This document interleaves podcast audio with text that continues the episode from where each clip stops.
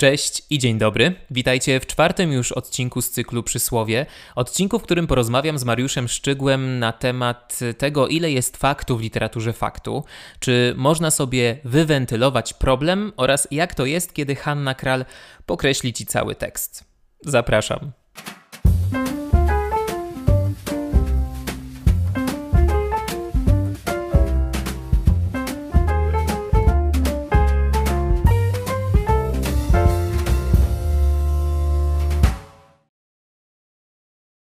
Dzień dobry, Mariuszu. Dzień dobry. Bardzo się cieszę i bardzo Ci dziękuję za to, że przyjąłeś zaproszenie do tej rozmowy, bo mam takie jedno pytanie, które zawsze chciałem Ci zadać. Pytanie jest pozoru łatwe, ale zobaczymy, co nam z tego pytania wyjdzie. Ile jest faktu w literaturze faktu? Trochę, czasami dużo, czasami mniej, ale yy, nie możemy absolutyzować faktu w literaturze faktu, dlatego że to jest literatura. Mhm. Co nie znaczy, że yy, jeśli tam jest trochę faktu, to reszta jest yy, kłamstwem. Ach, to jest skomplikowana sprawa. Ale mam taki tutaj przykład. Yy, mam taki tutaj przykład. O, otworzyło się. Mamy taki fragment. Mam taki przykład. E, to jest taki drugi akapit e, reportażu reportażu, jak się upiera autorka Hanna Kral, pod tytułem Obecność. Mirabelka próbowała odejść.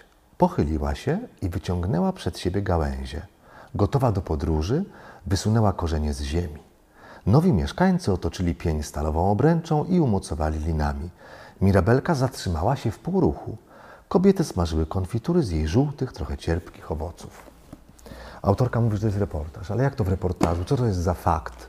Czy w ogóle istnieje taki fakt? E, Mirabelka próbowała odejść?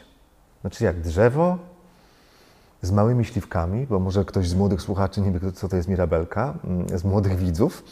E, drzewo? Jak to próbowało odejść? Przecież, przecież drzewa nie chodzą, prawda? Hanna Kral opisuje tutaj podwórko, podwórko na terenie dawnego getta, e, gdzie nie ma mieszkańców, dawnych mieszkańców y, tych terenów, czyli Żydów, y, bo zginęli albo w tym getcie, albo mm, w obozach, mm, w każdym razie w czasie zagłady. Została z tamtych czasów, zostało drzewko y, i chcę nam powiedzieć, że to drzewko też z tego, chciało z tego miejsca odejść, ale nowi mieszkańcy otoczyli je, prawda, i zachęcili do życia zachęcili do współżycia, bo robią kobiety, prawda, dżemy z tych, z tych mirabelek, z tych owoców. Ale tak naprawdę to drzewko, które zobaczyła Hanna Kral jako reporterka, dziennikarka, to jest jakaś rachityczna może mirabelka, której korzenie już wyszły częściowo z ziemi, prawda, która się w jakiś sposób pochyliła, bo może już nie wytrzymuje, albo to, że korzenie wyszły z ziemi, właśnie ją jakoś no, od pionu odgięły. odgięły, tak. E, no i w ten sposób można by opisywać to podwórko i to jest fakt. E, no a tu jest też, a tu jest Mirabelka próbowała odejść, no więc to jest fakt, czy to jest, co to jest? No, to jest, to jest literatura faktu, to jest fakt, przetworzony mm, przez talent autora, autorki w tym wypadku. E, I e, która się, ale ona się jednak upiera, że to jest reportaż. No właśnie. No bo, to jest... tu, je, bo to nie ma nic zmyślonego. Mhm. E, tu jest tylko autorski sposób pisania, prawda? Autorski sposób obrazowania, ale rzeczy, które się zdarzyły. Mhm. No więc w tym fakcie dla wielu osób, czy w tej literaturze faktu, dla wielu osób e, tego faktu byłoby mało albo w ogóle mm, by go nie było, ich zdaniem. Mhm. Bo powinno się napisać, że e, na podwórku rośnie rachityczna, pochylona mirabelka. Tak. E, ale sprawy się komplikują, jeśli chodzi o rekonstrukcję zdarzeń w reportażu, bo przecież uświadom sobie, bardzo często czytamy reportaże, które z jakichś e, zdają relacje ze zdarzeń, gdzie reporterki, reportera nie było przy tym, prawda? Mhm. Czyli co on robi wtedy? Odtwarza, prawda? Odtwarza jakieś zdarzenia. Odtwarza na podstawie rozmów z ludźmi, ich wspomnień, ich wspomnień. czasami y, sam osobiście spisuje relacje świadków, czasami nie ma już świadków, tylko jest y, rodzina świadka, prawda, jakieś dzieci, wnuki. Y, czasami są wspomnienia wnuków i jakiś jeden list i jakiś dokument i reporter to odtwarza, prawda? I stara się być wierny tym faktom, no ale jednak jak weźmiesz coś stąd, coś stąd, coś stąd, już ten obraz jest autorski, no bo, bo jednak biorąc coś stąd, jednak coś pomijasz, prawda? Jak używasz, yy, bierze się cukier z cukierniczki, mhm. prawda? I się nabiera ten, tego cukru do herbaty czy kawy łyżeczką i zawsze trochę spadnie, prawda? Mhm. Więc, mm, więc tak też jest z tym przetwarzaniem y, tego materiału przez, przez reportera. Zawsze spadnie, zawsze też zostanie w cukiernicy. Zawsze właśnie, można do cukiernicy dosypać, prawda? Właśnie, no właśnie. No właśnie. Ale to skoro już zacytowałeś y, mhm. fragment y, autorstwa Hanny Kral, to ja mam taki cytat, mhm. który dotyczył ciebie akurat i który teraz jest tym bardziej zaskakujący, mhm. bo ona powiedziała o tobie tak.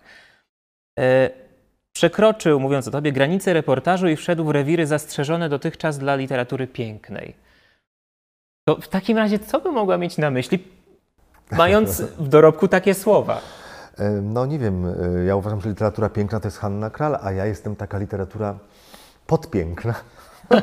nie wiem jak to nazwać, quasi piękna, momentami piękna. O, może momentami. Może e, książka nie ma już się troszkę zbliża do tego, ale na przykład książka Gotland, która, po której zresztą Hanna Kral to powiedziała i która jest jakoś bardzo ceniona i, i mnóstwo niedobrych rzeczy spotkały za nią, spotkało za nią zwłaszcza w świecie. Mm, e, e, I to takie, których w ogóle nie oczekiwałem. Właśnie nie czekać, to się dostanie. Nie wiem. E, New York, New York, Times mi zaproponował na przykład pisanie felietonów po tym, jak redaktor działu opinii przeczytał Gotland po angielsku. Brytyjski Spectator mnie chciał zatrudnić bez żadnych rozmów wstępnych. Tak napisali w recenzji książki, że zatrudniamy tego autora bez rozmów wstępnych. No wszystko to bardzo pięknie, ale ja uważam, że to jest taka książka, to jest taki porządny reportaż, porządne dziennikarstwo. Tak powinny wyglądać książki dziennikarskie, mhm. pisane mm, dobrym dziennikarskim językiem, ale y, jeśli chodzi o plastyczność języka, no to bardziej, bardziej nie ma. I teraz ten, ta literatura, ten fakt w literaturze faktu. Zobacz, y, ty jesteś tym, który wspomina, ja przychodzę i rozmawiamy. E, wspominasz rzeczy, które Ciebie spotkały, ewentualnie które spotkały Twoich nieżyjących już bliskich. Wydaje Ci się, że nie kłamiesz, prawda? E, ale ktoś, kto by tego słuchał, na przykład słuchałaby tego Twoja siostra albo, albo nie wiem, ktoś starszy, na przykład jakaś ciotka, powie nie, nie, nie, nie, nie. Kochany, było zu zupełnie, zupełnie inaczej. No może nie zupełnie, ale słuchaj, to przede wszystkim ona nie była w czerwonych butach, bo one były bordowe, mhm. w kolorze bordo. No, jesteś facetem, to nie odróżniasz, powiedziałaby ta ciocia, ale, ale yy, nie mów, że tak bardzo gestykulowała, bo tylko trzy razy. A co ty mówisz, że ciągle gestykulowała? Wcale nie ciągle, tylko, mhm. tylko no, maksymalnie trzy razy po prostu zrobiła o tak, jak mówiła o Bogu, to, to tak. A po co panu redaktorowi mówisz, że ciągle gestykulowała? No i były bezsprzeczności. Mhm. Yy, a ty sobie myślisz, kurczę, co ode mnie ta ciocia chce? Przecież ja naprawdę nie kłamię, mam poczucie, że nie kłamię. Opowiadam najlepiej jak umiem, najuczciwiej jak umiem. Teraz tak, ja to sobie zanotowałem. Mhm. Lub jak Kapuściński, co nie daj Boże nie polecam ża żadnemu reporterowi i reporterce, zapamiętałem moja rzecz, po prostu rzeczy przetworzone przez pamięć moją własną, natychmiast się stają czymś innym. Mhm. Moja pamięć dodaje, dopisuje, mhm. ja muszę mieć wszystko zanotowane lub nagrane, naprawdę wszystko, mhm. bo ja jestem taki zwany hecny facet i zawsze y, umiem, umiem. Moja podświadomość y, umie y, historyjkę przekręcić, żeby była fajniejsza i ciekawsza. Więc ja, żebym nie dostał zarzutów, od czytelników, że, że kłamie, że, że, że było inaczej. Figlarnej tak. pamięci, tak. która tam będzie. O, ba, o mhm. piękne określenie przyjmuje, figlarna pamięć. Proszę bardzo. Jak dobrze, że się spotkaliśmy. Ja mam figlarną pamięć. I teraz... Mm, Yy, więc żeby tak się nie stało, żeby ta moja figlarna pamięć figli nie popełniała, to muszę jednak to mieć zanotowane. Mhm. Ale powiedzmy, że lub nagrane to jest najlepiej. Bo jak mam zanotowane, to jednak notuję już opuszczając, już z tej łyżeczki cu trochę cukru spada. Już ja coś opuszczam, a potem jak to przepisuję, to też przetwarzam, chociaż uważam, że nie przetwarzam. No po prostu, w związku z tym, na potrzeby naszej rozmowy, już kończę ten e, wątek, umówmy się, że reportaż, czy literatura faktu, to jest przedsięwzięcie, w którym wszystkie strony, czyli piszący, pisząca osoba i osoby występujące w tym tekście, mają poczucie, że nie zmyślają, że nie kłamią. Że czują się uczciwi wobec Tak, opowieści, Ale to wobec jest tylko słuchacza, poczucie. To jest tylko poczucie. No tak. Więc to jest, to jest taki ułomny gatunek e, Mhm. pisarski i w związku z tym uważam, że e, za, należy, należy to sobie powiedzieć. Ja mam jeszcze jeden cytat, wybacz, że tak cię zarzucam y, cytatami, ale obiecuję, że to jest ostatni. Tym razem z twojej książki, z książki nie ma. Jest tam taki mini rozdziałik, można powiedzieć, właśnie, który zatytułowany jest Reportaż. I piszesz tak. Reportaż to nieumiejętność przeżycia własnego doświadczenia egzystencjalnego za pomocą fikcji. Ja nie wiem, jak długo to zdanie za mną chodziło. Kilka tygodni, bo ja się ciągle zastanawiałem właśnie w kontekście tego, o czym teraz rozmawiamy. Jeżeli to jest nieumiejętność przeżycia za pomocą fikcji, Czyli nie umiem zmyślać Tak, nie umiem- historii, Tak. którymi mógłbym sobie pomóc. czy to jest nieumiejętność, czy to jest, to, to jest sztuka? Bo wiesz, bo myślę sobie w kontekście tej figlarnej No, pamięci. sztuka, jeśli chodzi o non-fiction, a jeśli chodzi o fiction, to nieumiejętność. Ja sobie radzę za pomocą reportażu ze swoimi jakimiś problemami Mhm. psychicznymi, jakimiś traumami i tak dalej. E, Za pomocą opisywania cudzych historii, prawdziwych, Mhm. no, prawdziwych w cudzysłowie, bo już wiemy przed chwilą, jaka, jak to jest z tą prawdą. A powiedz mi, jak to się dzieje? Słyszysz jakąś historię i ty to jakieś czujesz? Może czujesz to w, jaki, w jakiejś części swojego ciała, że to jest ten moment, w którym to w tobie rezonuje i to jest ten moment, w którym ch- chciałbyś tę historię opowiedzieć przez siebie. Tak. Tak, zdecydowanie. To jest tak, że czasami nawet się już nie zastanawiam, tylko czuję, że chcę. A potem wiem, że zawsze dojdę do tego, że chciałem, bo coś tutaj do ukrycia miałem. Y, I, i, to, I to tak jest. To już, to już od, od, od czasów Gotlandu, y, jak z moim psychoterapeutą to przeanalizowałem, że ta właściwie każda historia jest jakby o mnie. Tylko, że najczęściej, chyba prawie nigdy, nie ma u mnie takiego motywu, który bywa u reporterów, zwłaszcza u reporterów śledczych albo u takich reporterów telewizyjnych, którzy coś demaskują na przykład. Ja nie, nie, bardzo nie lubię demaskować. Znaczy, ja lubię demaskować ludzką naturę, ludzką duszę, ale w takim pozytywnym sensie. Pokazywać, no nie wiem, no nie ma to jest bardziej reportaż psychologiczny już, no więc coś takiego. Natomiast demaskowanie jakichś afer to mnie nie interesuje, czyli ja nie jestem tym, y, u mnie nigdy nie zarezonuje y, jakaś chęć zemsty na przykład, że ja się na kimś muszę zemścić, to nie. Y, Bo y, nie będę wchodził oczywiście w przykłady, bo tutaj nie chcę mieć procesów sądowych, ale o zniesławienie, ale na przykład znam przykłady y, takich książek czy takich tekstów, które były pisane z zemsty, ale nie z zemsty. Jak to powiedzieć? Ktoś się chciał zemścić za coś innego, ale nie na sprawcy Aha, swojej traumy, tylko na kimś innym. rozumiem. No, w tym rozumiem. sensie, że nie mogłem przywalić y, mamusi i tatusiowi, to przywalę komuś innemu. Tak. Prawda? Nie mogę przywalić swojej byłej żonie, to przywalę właśnie To znajdę innej, sobie chłopca do bicia. i- Albo dziewczynkę do bicia Albo właśnie do bicia. i tak ją opiszę tę kobietę, y, że, y, że właśnie odreaguje wszystko, co y, czuje w związku z, z, z żoną. No na przykład. To tego u mnie akurat nie ma.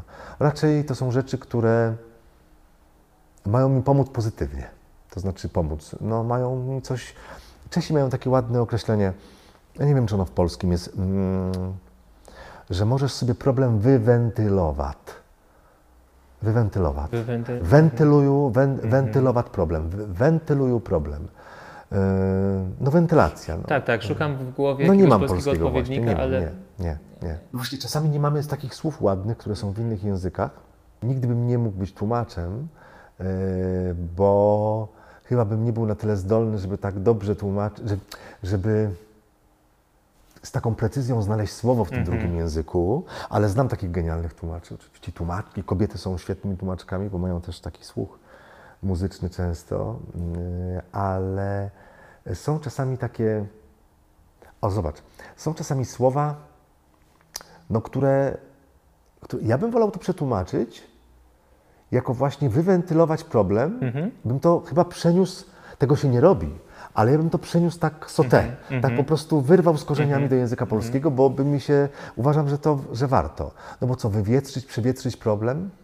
To kiedyś, y, wiesz, kiedyś ja przetłumaczyłem, y, przetłumaczyłem y, taki tytuł książki o Karelu Gocie. Karel Gott to taki Elvis Presley i Pavarotti zarazem, jeśli chodzi o Czechy. E, mm, k- mm, Książka nosiła tytuł, prawidłowo przetłumaczony na polski, z gotem w łóżku. Po czesku łóżko jest postel, postel. E, ale ta postel po czesku ma w sobie coś takiego pikantnego, a jednocześnie subtelnego. I ja wolałem to przetłumaczyć jako z gotem w pościeli, niż z gotem w łóżku. E, straszne mnie spotkały y, y, cięgi od bohemistów, od tłumaczy y, i no, że jak tak można. Tylko ja nie tłumaczyłem tego jak mm, tłumacz, lingwista, bohemista, tylko jak człowiek, który czuje słowo, jak reporter, który, który po prostu kocha słowa. Em, Ja mam wrażenie, że sporo mojego czasu zajmuje mi rozmyślanie o percepcji czytelników, czytelniczek, że właśnie zastanawiam się, jakie słowo podziała, jakie nie podziała. I wydawało mi się, znaczy i przetłumaczyłem to z miłości do języka, z gotem w pościeli. Bo dla mnie z gotem w łóżku jest w tym coś, znaczy ta pościel jest jakoś nęcąca, właśnie jakaś taka pikantna, nie jest odrzucająca, natomiast łóżko jest takie, poszła z nim do łóżka, Tak. oni rację. ciągle w łóżku. Tak. To łóżko po polsku ma, jest w tym coś, ja nie, nie wiem, że wulgarnego, ale Lekko przygodnego i, i wulgarnego właśnie chyba przez to, prawda? przygodnego, tak. takiego jakiegoś y, przaśnego, Mhm. y, takiego Powierzchowno-fizycznego. O, o, Mhm, o, mhm. świetnie, żeśmy się spotkali. Podpowiadasz mi Tak, ale po, po, podrzuciłeś mi tę myśl wtedy, kiedy mówiłeś o pościeli, pomyślałem o tym otulającym wymiarze Właśnie, pościeli, właśnie, prawda? Która właśnie. jest, która jest na kochankach, między tak, kochankami, a pod jeszcze kochankami. czasami może być jak, jak got, czyli, czyli czeski Bóg, czyli gwiazdor, Mhm, to może to była pościel satynowa, to może to była pościel satynowa w kolorze na przykład ciemnofioletowym, Mhm. prawda?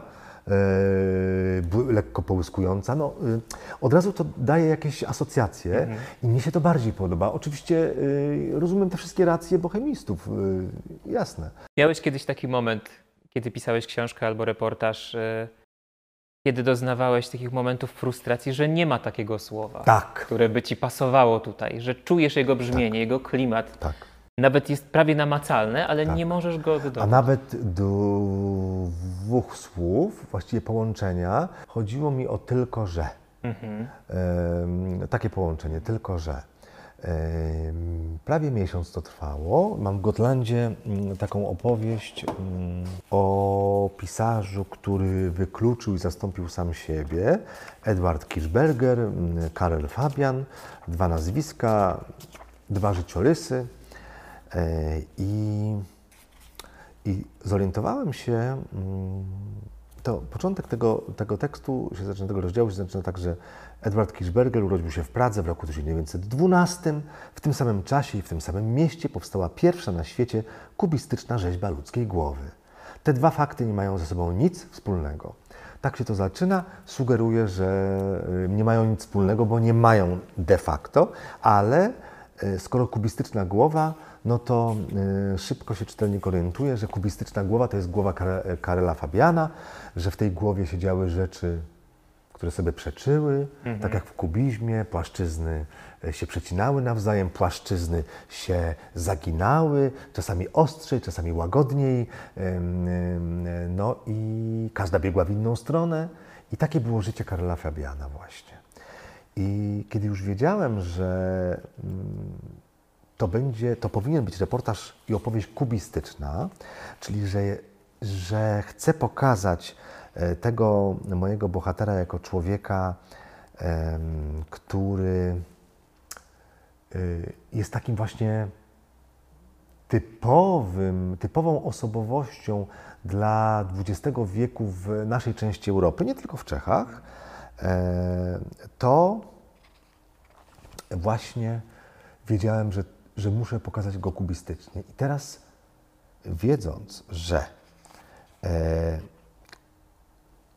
wiedząc, że wszystko, co robił w życiu, chwilę później było zaprzeczeniem tego, co robił wcześniej, szukałem tego ekwiwalentu. Jak w słowach znaleźć ten, co to są w kubizmie? Krawędzie, tak? Mhm. Jak, jak, jak krawędź w kubizmie e, e, przekazać? I pamiętam, już chodziłem z tym trzy tygodnie, po prostu nie miałem tego. Ja, jak dopóki nie mam pomysłu na tekst, nigdy nie usiądę do pisania. E, bo niektórzy siadają i mówią, może coś mi przyjdzie do głowy, piszą tak, jak czują. Mhm. Albo tak, jak im nagle tam, prawda... Taki strumień świadomości. Tak, to ja tak nie mam. Ja muszę mieć wszystko matematycznie e, przygotowane, obliczone. I, ale żeby ta, matema, żeby ta metafizyka matematyki się zadziała, no to mm, czasami to trwa. Czasami to musi do mnie przyjść. I przychodzi najczęściej przez przypadek. Byłem u pani Heleny Stachowej, tłumaczki mojej książek na czeski w Pradze, w jej mieszkaniu. Ona była w sanatorium i zadzwonił ktoś do niej. Mm, I ja powiedziałem, że, bo czy to jest mieszkanie pani Stachowej? Ja mówię, tak, owszem, tylko, że pani Helena jest w sanatorium. Jenomže odjela do Lazeni. I potem sobie myślałem, matko, jenomže, tylko, że jest, tylko, że nie ma. No i już wiedziałem. I mnie mhm. olśniło. I to jest coś takiego, co od razu powoduje takie odkrycie, takie, jak wpadam na ten pomysł, że czuję tutaj taki, yy, taki, nie wiem, taki gorąco na całym ciele, taki dreszcz. Yy, po prostu, no, ja to czuję fizycznie. I już wtedy mogę siadać i pisać. Pisanie to jest bardzo samotna rzecz, bo kiedyś, kiedy my się tu spotykamy, yy, to ja widzę, czy coś Cię interesuje, czy nie. Albo potakujesz, albo nie potakujesz, albo się już nudzisz i spoglądasz prawda, do notatek, yy, albo się wcale nie nudzisz, tylko chcesz zadać jakieś inne pytanie, w związku z tym widzę, że zmierzasz y, ku czemuś innemu, to ja już przyspieszam puentę, prawda? Mm -hmm.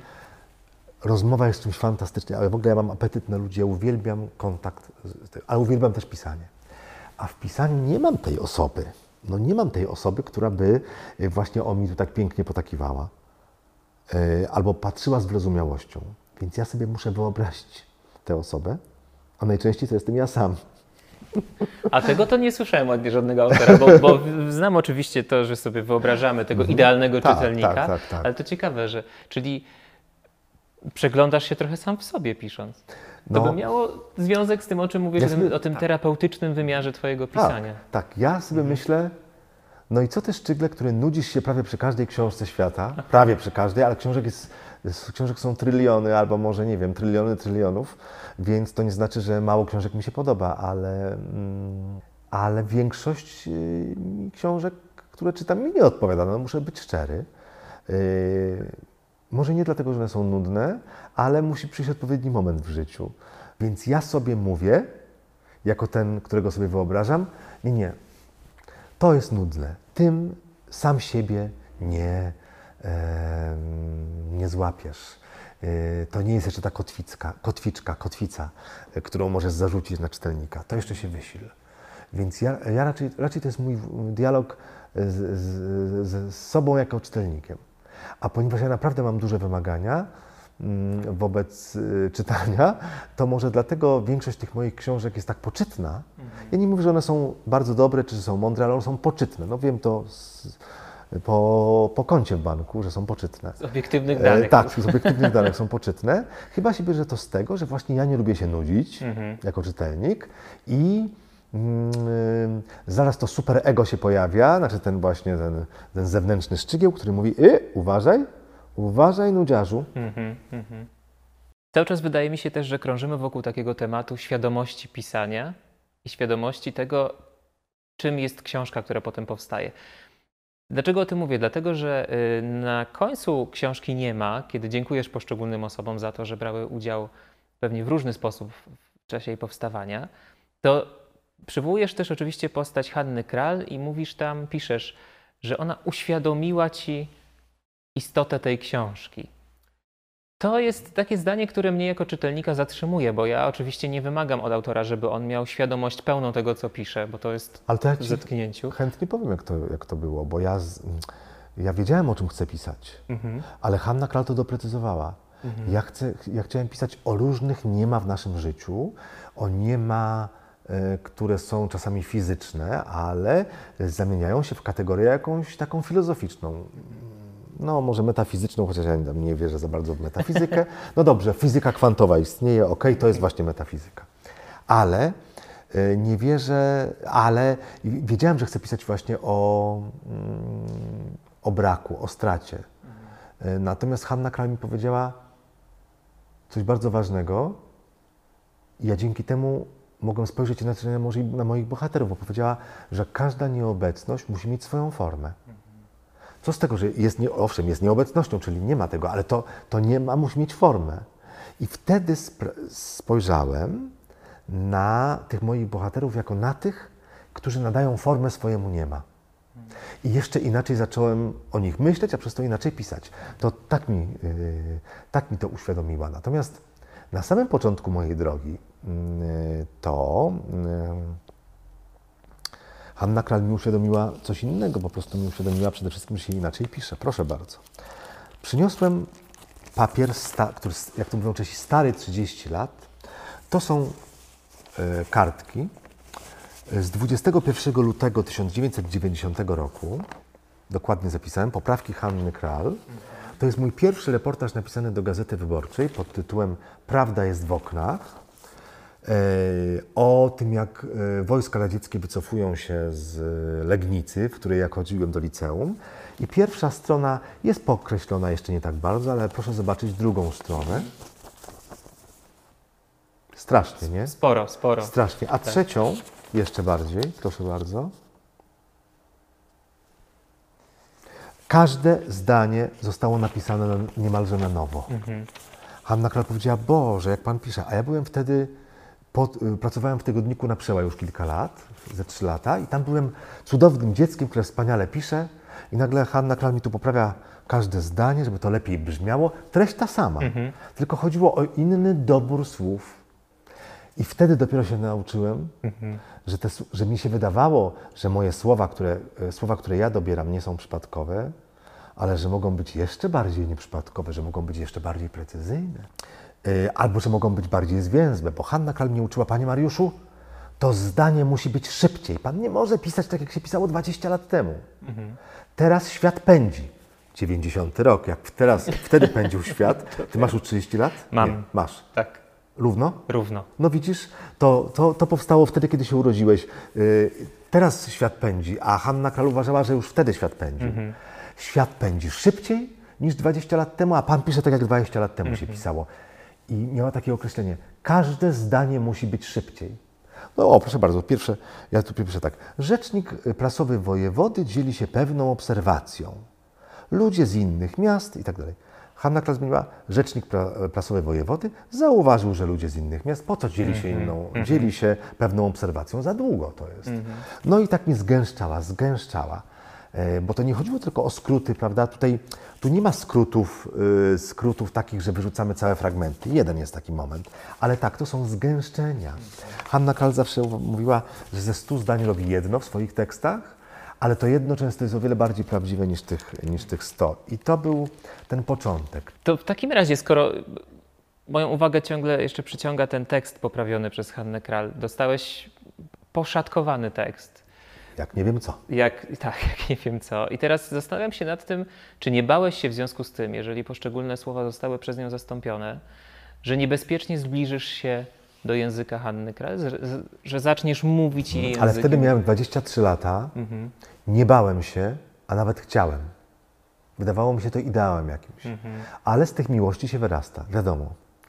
Y, I bardzo często uczniowie śpiewają tak jak profesorowie, prawda, śpiewacy, a potem znajdują swój styl, nie ma innego wyjścia. Y, poprawki Hanny Kral na pewno były jakimś rodzajem gwałtu. Mhm. Na pewno. Y, Ale na pewnym etapie, przepraszam, że używam tej metafory, ona może jest taka niepoprawna dzisiaj, y, no to jak to możemy za, zamienić? Słowo gwałt na... Przemoc to była pewnego rodzaju Tak, rodzaj, przemoc. tak, Mhm. tak, tak, rodzaj takiej przemocy literackiej, Y, ale może jestem facetem jeszcze ze, ulepionym ze starej gliny i ze starych czasów, ale uważam, że ta przemoc mi była potrzebna i że ta przemoc czasami jest niezbędna, kiedy najpierw musimy zobaczyć, jak można porządnie, ktoś musi nas nauczyć porządnego pisania, który nie musi być naszym stylem, Mhm. a potem może sobie możemy wy- wyrabiać styl. To na zakończenie naszej rozmowy chciałbym pozostać przy języku, ale trochę inaczej na niego spojrzeć, bo jesteś mieszkańcem Warszawy, Tak. ale bliska ci jest Praga, to, to żadna tajemnica. Czy myślisz czasem o języku miast? I gdybyś miał pomyśleć o języku Warszawy i języku Pragi, to czy Warszawa będzie, nie wiem, przekupką, będzie, mm, nie wiem, pracownicą korporacji, a Praga będzie dystyngowaną panią? Masz jakieś takie skojarzenia językowe? Ale one dot- dotyczą chyba krajów, a nie miast. Ale jeśli jesteśmy, jeśli mamy to przenieść na miasta, no bo miasta są częścią kraju, to myślę, że mm, Warszawa będzie bardziej mm, nowoczesna, wielkomiejska, taka, która chce być Londynem, ponieważ u nas słowa obce, które przychodzą, zadomawiają się w swej mm, obcej naturze, znaczy obcej, nie chodzi mi tutaj, y, nic nie mam do obcych słów, y, w swej cudzoziemskiej naturze, o może tak, bo obcy to, za, to, to w obcym jest coś ostrego, coś takiego Wykluczającego pejora- w pewien wykluczającego, sposób. pejoratywnego, tak. W swej cudzoziemskiej naturze się zadomawiają, czyli y, mieszkańcy Warszawy chcą po- wypowiedzieć każde słowo y, dobrze po angielsku, a w Pradze nie. A Prażanie będą to przykrawać do siebie, te słowa, czyli będą je szczeszczać.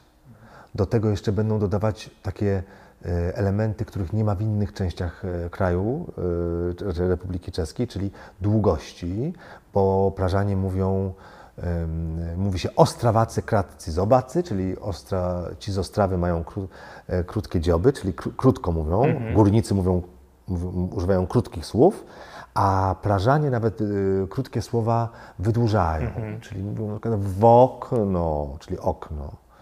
E, No wszystko to jest takie, takie właśnie długie, no ale zanim będzie długie, to jeszcze musi być szczeszczone, prawda? Czyli weekend, nie weekend, prawda? E, I, mm, I to są, e, to jest chyba ta różnica. E, To jest ta różnica, że my umiemy dostosować się do świata, Mhm.